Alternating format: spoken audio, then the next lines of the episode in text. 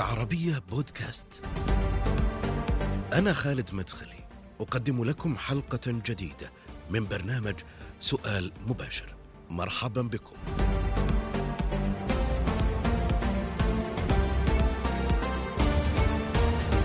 في وقت مضى توغلت الحركات الإسلامية خصوصا جماعة الإخوان المسلمين في الحقل التعليمي والتربوي وتصرفت في صياغة المناهج الدراسية بهدف السيطرة على النشء وتربيته على الأفكار التي تخدم مشروعها.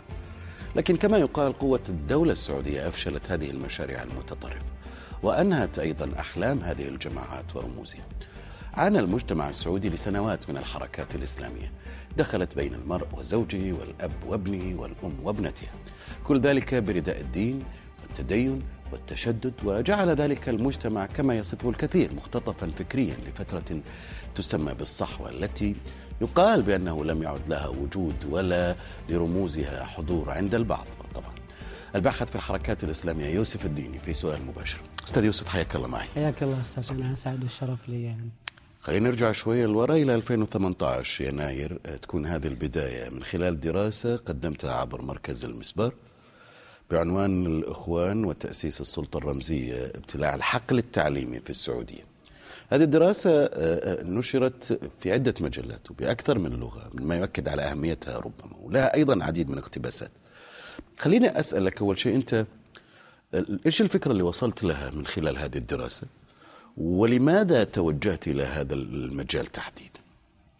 آه بداية آه ربما يعني آه استفدت من منحيين المنحى الأول آه خلفيتي طوال عمري في موضوع دراسة الإسلام آه والفكر الإسلامي وعلوم الشريعة منذ طفولتي.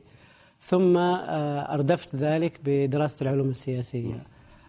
كان لدي تساؤل قبل أن أكلف بهذا البحث لأني عملت عليه تقريبا قرابة السنة.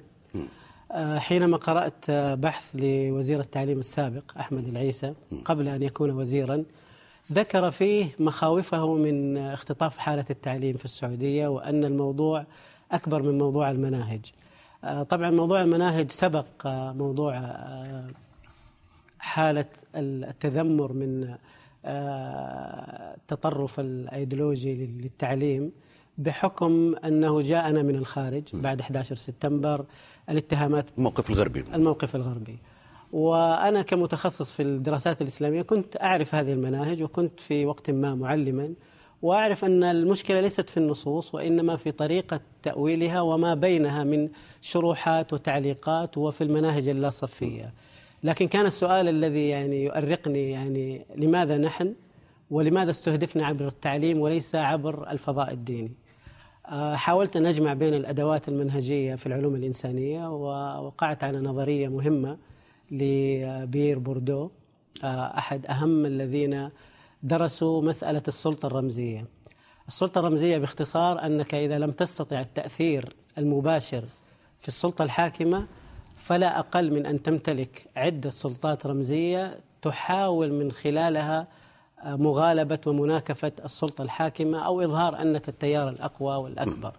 في مسألة التعليم المسألة بدأت مبكرا وتحديدا مع وهذا يمكن معلومة لا يعرفها الكثيرون مؤسس جماعة الإخوان حسن البنا قبل تأسيسه للجماعة راسل حافظ وهبة مستشار الملك عبد العزيز ولعدة مرات حاول أن ينضم إلى سلك التعليم في السعودية.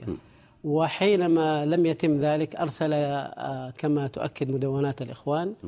وبالمناسبة للأسف ليس لدينا أرشيف وطني لمثل هذه الوثائق المهمة. حنرجع للموضوع. آه كتب رسالة لوالده حزينة أنه لم يذهب إلى السعودية. بعدها بعد أن أسست الجماعة وصار لها ما صار مع عبد الناصر وانتقل عدد كبير من قيادات الجماعة التعليمية والتربوية إلى السعودية. لأسباب كثيرة مذكورة في البحث. قال أحمد غالب غالي أحد وين بدأوا بالضبط؟ أحمد أبو غالي أي أحمد أبو تفضل. أحد قيادات الجماعة. قال كانت السعودية تمثل بالنسبة لنا البروفة لدولة الخلافة. لدينا محمد رشيد رضا العالم الإصلاحي الذي كان معجب بالدعوة دعوة الإمام محمد الوهاب معجب, معجب بالتجربة السعودية. هو قريب من الملك عبد العزيز ونحن نستطيع أن نؤثر عليه لنحضر ولكن لم يحدث ذلك.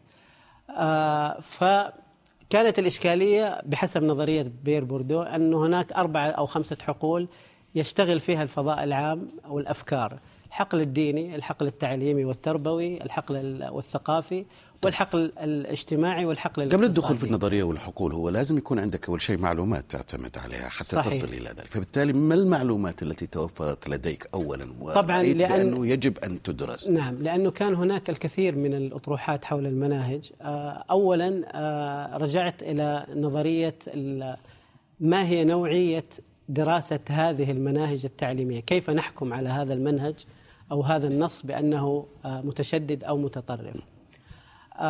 هناك آه، جزء من العلوم الإنسانية خصوصا في اللسانيات وعلوم المناهج مستقلة وأيضا تاريخ الجماعة في تماسهم مع المملكة العربية السعودية. رجعت إلى جمعت تقريبا كل مدونات الإخوان علي عشماوي التاريخ السري وهو بالمناسبة كلف برسالة آه، قرأها على زينب الغزالي ثم قالت له اذهب بها إلى سيد قطب حول نشاط آه، جماعة الإخوان في السعودية في اختطاف الحقل التعليمي في السبعينات. طبعا آه، أيضا كان الفضاء السياسي هو فضاء فيه نوع من التنافسية نظام عبد الناصر. وهناك أيضا الدولة السعودية الفتية التي بدأت تكون دولة مؤسسات تستقطب. كانت أيضا قرار ذكي كان كان من ضمن العوامل المؤثرة. التعليم طيب. كان من القرار الذكي جدا في ذلك الوقت في بداية الستينات. 61 الجامعة الإسلامية بالمدينة المنورة 62 رابطة العالم الإسلامي. آه الإسلام إسلام الهوية الذي تربينا بس بدايه التغلغل كان من نعم. جامعات من الجامعات في عكس ما كنا نتوقع بحسب آه. البحث. آه الجامعات اولا أكثر تاثيرا لأن آه في المرحلة مرحلة المراهقة والدخول للجامعة من السهل التجنيد.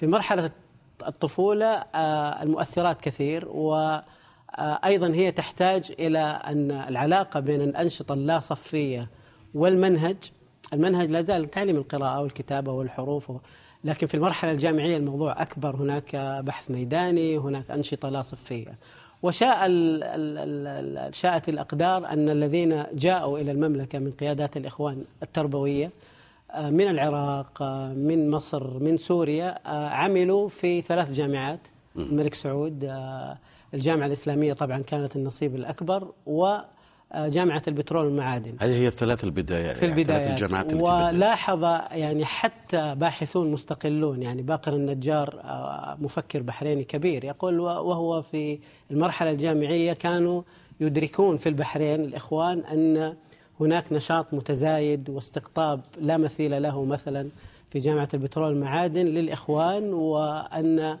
آه، المفترض أن البحرينيين يبتعثوا أيضا إخوان بحرينيين ممتاز. للسعودية ممتاز. النتيجة أنت تريد بعد ذلك وضعت الأسئلة لماذا نحن نعم. لماذا نستهدف وضعتها ضمن إطار كما قلت نظرية السلطة الرمزية نعم. وعلى خمسة حقول فسر لنا ذلك نعم اولا آه، الحقل الديني هو الأكثر تاثيرا نحن وكما العالم كله المجتمعات العربية والإسلامية جذرها في الهوية هو جذر ديني. نعم. آه، هناك فرق بين الدين والتدين والديانة. الدين متعلق بالأساسيات. نعم. آه، آه، في السعودية نحن لدينا شيء إضافي لدينا الجغرافيا ولدينا التاريخ. لدينا الجغرافيا التي لا تتغير الحرمين الشريفين ونشرف بخدمتهما. ولدينا التاريخ هو هذا الامتداد التاريخي لتجربة النبي صلى الله عليه وسلم. الأكثر إلهاما. لدينا مليار و500 شخص تهوي أفئدتهم إلى هذا المكان يوميا. فالاستثمار في الحقل الديني كان متعذر لأن التقاليد الدينية كانت قوية. وبالمناسبة أيضا نحن بحاجة إلى إعادة النظر في دراسة الحالة الدينية في السعودية لأن التقاليد الدينية والإسلام الهوية آه، هو الذي أنقذنا وما عندنا أي دراسة أو تقرير آه، مثلا يحدد هذا الموضوع. ما أصلا ما عندنا مراكز دراسات يعتد أو أبحاث آه، يعتد به عندنا اعتدال أعتقد مركز الملك فيصل. مركز اعتدال يعني هو مركز ممتاز وجيد لكن هو معني أكثر ب تقارير الحالات العملاتيه يعني نشاط التطرف حول العالم علاقته بالعالم الرقمي. آه، لدينا مثلا مركز الملك فيصل للبحوث و... بس ما في تقارير عن الحالة الدينية نعم ولكن هذه بحاجة إلى وقف بحثي بحاجة إلى هذه الأفكار وهذه الأبحاث. يعني أنا عملت مع باحثين أوروبيين. يفرغ الباحث ست سنوات فقط لدراسة الحالة الدينية في السعودية. يفرغ باحث آخر عن دراسة آه، هيئة كبار العلماء لمدة ثمانية سنوات ويصدر كتابه بعدة لغات هذا النوع من الوقف البحثي أعتقد أننا بحاجة إليه كجزء من روافد الرؤية يعني. متى نجح الإخوان في التوغل أو في ابتلاع الحقل التعليمي في نعم آه طبعا التأثير عبر الأنشطة اللاصفية له دور كبير لكن كان الابتلاع الحقيقي عند إعادة صياغة المناهج ليست الدينية فقط ولكن حتى المناهج آه العلمية آه، كنت تجد أمثلة آه، متطرفة في النحو تجد أمثلة متطرفة في الكيمياء أمثلة متطرفة حتى في أسئلة الرياضيات. صحيح. وبالمناسبة أن مزاحمة نظرية بوردو أن المزاحمة في الحقل الديني إذا تعذرت فأنت تزاحم في الحقل التعليمي. فأغلب التركيز أو الرموز أو الجيل الذي تم استنساخه في السعودية كان في تخصصات غير شرعية. لا زال كان لدينا الإسلام الهوية والإسلام التقليدي كان قويا وتم آه، اختراقه في مرحلة لاحقة بعد عقدين حينما ظهر آه، ظهرت أجيال من آه، أجيال هجينة. ليست علماء تقليديين وليس لديهم تخصص وتقاليد محافظ عليها دينية. وأيضا هم جاي آتون من خلفية غير شرعية. هؤلاء أنتجوا مقولات جديدة لم يسمعها حتى علماؤنا السابقون مثل أن العلماء هم الأمراء والأمراء هم ولاة الأمر. يعني هذه مسألة طارئة وتم الرد عليها. مثل مسألة آه، أيضا محاولة تبيئة مفاهيم لا تتناسب مع تقاليد البيت الحكم السعودي ولا خلينا نتوقف عند هذه النقطة واسأل ربما عن الأمثلة لهذه المفاهيم. نعم. لو تعطينا شوية أمثلة في المفاهيم التي تحدثت عنها ولو نعود كمان إلى مفهوم السلطة الرمزية ماذا يعني؟ نعم. مفهوم السلطة الرمزية هو يعتمد على أي نوع من التشاركية مع السلطة التي يقوم بها آه، كتل في المجتمع سواء علماء رجال أعمال آه، مفكرون وجهاء. غالبا هناك أربع أنواع من المشاركة آه، المغالبة والمشاركة والمعارضة والمصالحة. سنأتي إلى هذه تطبيقاتها مع ما حدث آه، مع الإسلام السياسي. لكن المفاهيم التي تغيرت في المناهج أولا تغير أن هناك نوع من الضبابية في أقسام مثل آه، كلية الدعوة. الشريعة أنت تدرس متون شرعية معروفة. وتأخذ عليها إجازة. اختلف الوضع أنه بدل أن تدرسها في المساجد على علماء معترف بهم تدرسها في مناهج آه، في الكلية. الذي اختلف أنه تمت إعادة آه، صياغة المناهج وكان ذلك آه، بفضل هذا الابتلاع للحقل التعليمي وبسبب نقص الكوادر في كتابة المناهج التعليمية. ف كتابة المناهج التعليمية تم استنساخ المناهج التي كانت مكتوبة في تجربة آه، الإخوان في مصر. فأصبحنا نسمع عن آه، مفاهيم جديدة. وأيضا في اقتراحات المكتبات المدرسية ووضع الكتب المباشرة الكتب التي كانت تدرس في آه، الخلايا في الأسر أصبحت يمكن لأي طالب أن يستعيرها من المدرسة. استمر ذلك حتى صدر القرار في 2018 ب القطيعة التاريخية الشجاعة من آه، سمو ولي العهد مع مسألة التطرف وتحديدا في التعليم ذكرت عدة عوامل يعني حول ساهمت في إنجاحهم في في حالة الابتلاء، لكنك ذكرت أيضا في دراستك بانه كانت هناك شخصيات بارزة من جماعة الإخوان. قادت حركة تغيير المناهج بحكم تخصصها في مجال التربية بمعناها الحديث والعصري ولكن كان السلفيون بمنأ عنه بحكم قلة خبرتهم وعدم تخصصهم خارج إطار المدرسة التقليدي بشقين المذهب يعني ما أفهم من كلامك أنه غياب التيار السلفي في تلك الفترة أيضا عن هذا الحقل كان من الأسباب الرئيسية أو المهمة ربما أو الثانوية؟ إذا أردت أن نتصف بالدقة البحثية لا يوجد غياب عاد عادة في عالم الأفكار. هناك نوع من المغالبة.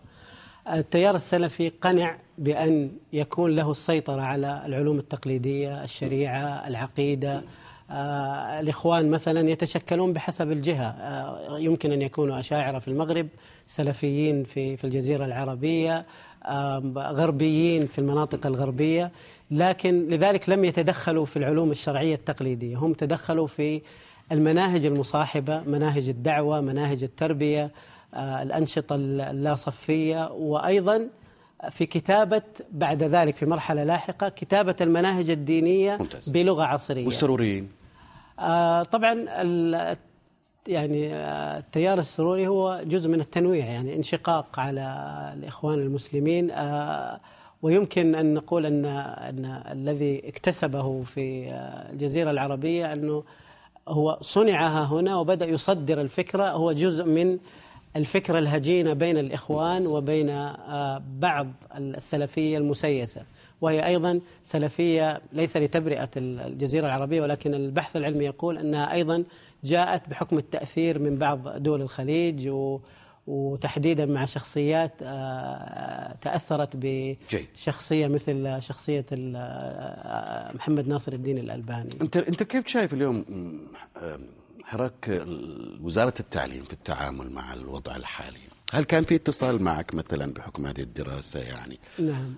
آه. أنا قدمت طبعا هذه الورقة في عدة أشكال وكان جزء من التوصيات أيضا في بعض أبحاث آه، مركز آه، اعتدال ولاحقا أيضا آه، تم النقاش حول بعض الجزئيات بحكم أن تم الاقتباس عن هذه الدراسة في بعض الطروحات الغربية والتقارير وخاصة أنها موثقة من المصادر. طيب. ليس لم أكن حريصا طيب اليوم نقدر نقول أنه تم التخلص من لا التخلص لا أستطيع أن أنسبه للدراسة. التخلص أعتقد أنه جاء بفضل القطيعة التاريخية التي حدثت مع رؤية 20 ممتاز أنت تقول أنه تم التخلص من من هذا الخطر آه في التعليم. على الأقل أن هناك لدينا تقرير معهد السلام والتسامح آه آه لقاء سمو ولي العهد مع مع القناة الأمريكية حول المناهج التعليمية كان 2018 آه. 2020 أعلن معهد التسامح والسلام وهو متخصص في مراقبة خطاب التطرف والمناهج أن السعودية تخلصت من آه، آه، نصوص التطرف داخل المناهج وهذه كلمة محددة. يعني لم تتحدث عن المناشط لم تتحدث أن الخطر يمكن أن يكون في البيئة لكن أنت شايف أنه تم التخلص فعليا من هذا الخطر؟ أنا أعتقد نعم قطعنا شوط ليس بأسباب آه، فقط الجهود التي لكن بسبب التحولات العامة لأن هناك أيضا تحولات مجتمعية ساهمت آه، مشروع الرؤية وهو مشروع ليس. تنموي واقتصادي وهذا اللي يخلينا ممكن آه، نوصل عند هذه النقطة مسألة جيل الرؤية. أنت في مقال آه، لك تحدثت عن هذه النقطة تحديدا. وأطلقت على هذا الجيل بأنه بالفعل جيل الرؤية في مقال لك السعودية الجديدة تنوع مدهش ورفض للوصاية المؤدرجة أولا ما تعتقد أنه جيل إطلاق يعني مصطلح جيل هو سابق لاوانه يعني لسه لابد يكون في تجربة ناضجة فكريا تعليميا وغيرها من الأمور حتى يجوز لنا أن نطلق هذا المصطلح. آه، طبعا هو جيل في بحكم آه، آه، شيء يسموه في نظرية العلوم الإنسانية التلقي. هذا الجيل تلقى من مصادر على الأقل إعلاميا ورسميا آه، لم يكن فيها هذا الحجم من الله. التلوث الفكري كيف يفرق عني وعنك؟ آه، آه، يفرق كثير يعني نعم. هذه تحتاج حلقة يفرق على يفرق على مستوى سلم القيم يفرق على مستوى الاهتمامات اليوم نرى الجيل الجديد يهتم بموضوع المستقبل والحياة أكثر من اهتمامه بحل إشكالات فكرية أو صراع يتعلق بهويته آه، طبعا هو تمت آه، يعني مساعدته بحكم الكثير من البرامج الفكرية لكن التحدي الحقيقي هو أن يتم حماية هذا الجيل كما يتم التفكير في مستقبله الاقتصادي والوظيفي أيضا في مستقبله هل من الصعب حمايته؟ الفكري أعتقد مع إذا استطعنا تحويل آه، مشروع الرؤية وهو مشروع بالأصالة فكري و آه، واجتماعي وثقافي أكثر من كونه اقتصادي. وللأسف يمكن الناس تهتم فقط بالجانب الاقتصادي لأنه هو فيه الممارسة العملية. لكن لو رجعنا إلى المحددات الثلاث للرؤية اللي هو وطن طموح واقتصاد مزدهر آه، نجد آه، أن هناك ما ينص على ترسيخ الشخصية السعودية هناك ما ينص على موضوع التعليم. آه، نحن مثلا 2018 تم إضافة التفكير النقدي والفلسفة في المناهج. هذه لها تأثيرات. لماذا أخ... بدأ التأثير سريعا ولم تأخذ إلى عقود كما هو متوقع؟ أنا أعتقد أن ما يحدث في السعودية وأفضل أن أسميها المتجددة وليست الجديدة. هناك ورشة عمل مفتوحة على كل الاتجاهات. في الثقافة في الأعمال. هناك لغة مختلفة. صحيح. اليوم الشباب يتكلمون عن المستهدفات عن آه، لغة مختلفة بلان. نعم. كمان. وأعتقد لذلك يجب أن إذا أردنا أن نحمي الرؤية أن نوثقها منذ البدايات. قصة الرؤية ممتاز. سردية الرؤية لم تروى بعد. لكن هل هناك خطر على هذا الجيل؟ بمعنى بالتاثر بأفكار التي تأثر بها الجيل السابق. سؤالي هنا عن يعني جدل يدور وسؤال دائما يطرح وخاصة يمكن في الفترة الماضية القريبة أنه مستقبل جماعات الإسلام السياسي مستقبل الإخوان المسلمين هل زال خطرها؟ هل ما زال؟ هل تتفق مع ستيفن مثلا كوك الذي كتب في ال Foreign Policy بأنه من الخطر تصور أن الإسلام السياسي انتهى والوصول إلى مثل هذه الاستنتاجات؟ لدى السياسيين في الولايات المتحدة ومتخذي القرار سيكون استنتاج خاطئ. اليوم هل في خطر بالفعل من عودة هذه الجماعة؟ دائما هناك خطر ليس فقط من مسألة العودة. الإشكالية أن مصطلح انتهى أو بدأ آه، هو مصطلح لا علاقة له بعالم الأفكار إذا أردنا الدقة البحثية. قد يذهب الأشخاص قد تذهب التكوينات الاجتماعية قد تذهب التجارب تجربة الإخوان هنا أو هناك.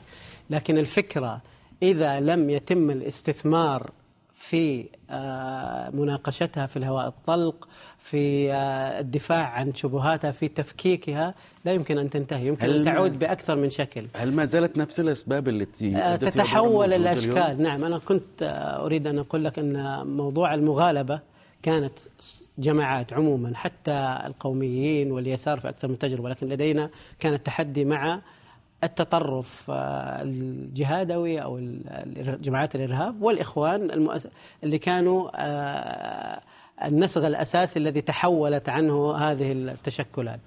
كانت الإشكالية أن هناك مغالبة هم التيار الأقوى الخطاب الأعلى صوتا ويحاولون أن يستثمرون ذلك في السلطة. انتقلوا بعد ذلك إلى مربع المشاركة ولم ينجح الموضوع، جاءت الرؤية وتحولوا بعدها إلى مربع المعارضة، أصبحنا نسمع لغة حقوق الإنسان والجمعيات الحقوقية وأن هناك موقوفين لأسباب حقوقية. وبينما هؤلاء الذين يشيعون مثل هذا خطاب الحقوق هم من كانوا يرون أن هذه كلها مصطلحات جاهلية ولا علاقة لها آه، يعني في خطر من هذا فانتقلوا من مربع المعارضة. اليوم جيد. لا يوجد أحد يتحدث عن مربع المصالحة. في نماذج في تونس ومصر تقول سندخل إلى منطقة دولة. ولكن أيضا أثبتت الأيام أن مثل هذه الأيديولوجيات قادرة على أن تتقنع بمصطلحات ومسارات ومفاهيم جديدة. خطر حجم خطورة العودة لهذه الجماعات لأنه ستيفن كوك يقول بأن عودتها هذه المرة ستكون أكثر تشددا وتطرفا وعنفا من المرات السابقة اليوم انت شايف التحولات اللي تحصل في العالم يعني في المجتمع الدولي في العلاقات الدولية حرب روسيا وأوكرانيا ما يحدث مثلا في أكثر من بقعة في العالم. العراق وما حصل فيه يعني صحيح. من استمرار في حالة العنف والمواجهات والاشتباكات. تونس والأزمة الاقتصادية التي تمر في مصر كذلك والحديث وتقارير تتحدث عن خطورة الموقف فيها. هذه الأسباب هل يمكن بالفعل أن تجعل هذه الجماعات تعود هي موجودة. المسألة ليست سؤال عن عودتها. هي الإشكالية دائما الناس تركز على الخطاب الإعلامي ومن يتصدر آه شباك التذاكر في نشرة الأخبار. لا يعني أن داعش اليوم ليست في الخبر الأول آه أنها ليست موجودة. هي اليوم الأكثر آه تحميلا لمنشوراتها الرقمية لا زالت. أكثر دولة. آه اليوم آه هناك عالم موازي رقمي لمثل هذه الجماعات تمارس فيها وسائل الضغط والتحشيد. انتقلت من معسكراتها على الأرض بسبب الصعوبات الأمنية إلى معسكرات رقمية.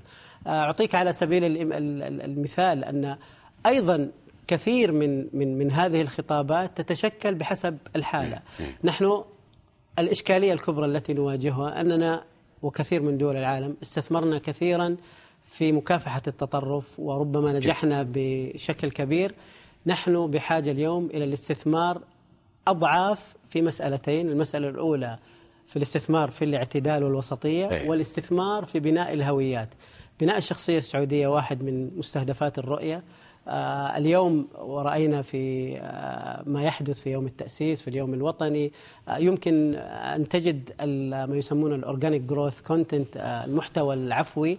هناك حالة من ال يعني ال ال ال النهم إلى بناء هوية وشخصية وربما قومية سعودية باختصار شديد أستاذ يوسف اليوم لو سألتك ترتب لي بين الدول اللي ممكن تواجه هذا الخطر ال ال يعني هل تبدأ بمن؟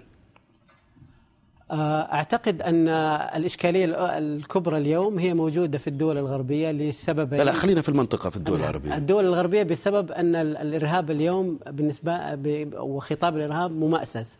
بالنسبة لدول ال- ال- المنطقة نعتقد أن الإشكالية في الدول التي تعاني من ال- النزاعات ليبيا آه، العراق ولدينا أيضا بعض الدول الخليجية التي لم تحسم وأمرها في موضوع ال- ال- التطرف ولا زالت تنظر الدول؟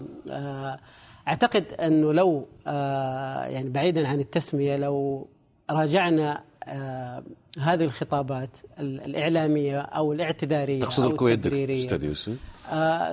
أغلب الدول في الخليج مهددة بسبب أن آه، ما ما ما حدث معنا في الرؤية هو إما أن نتجه إلى المستقبل آه، أن نظل عالقين في هذه الإشكالية. ولذلك بالنسبة لي اليوم أن الرؤية ليست خيار هي حتمية.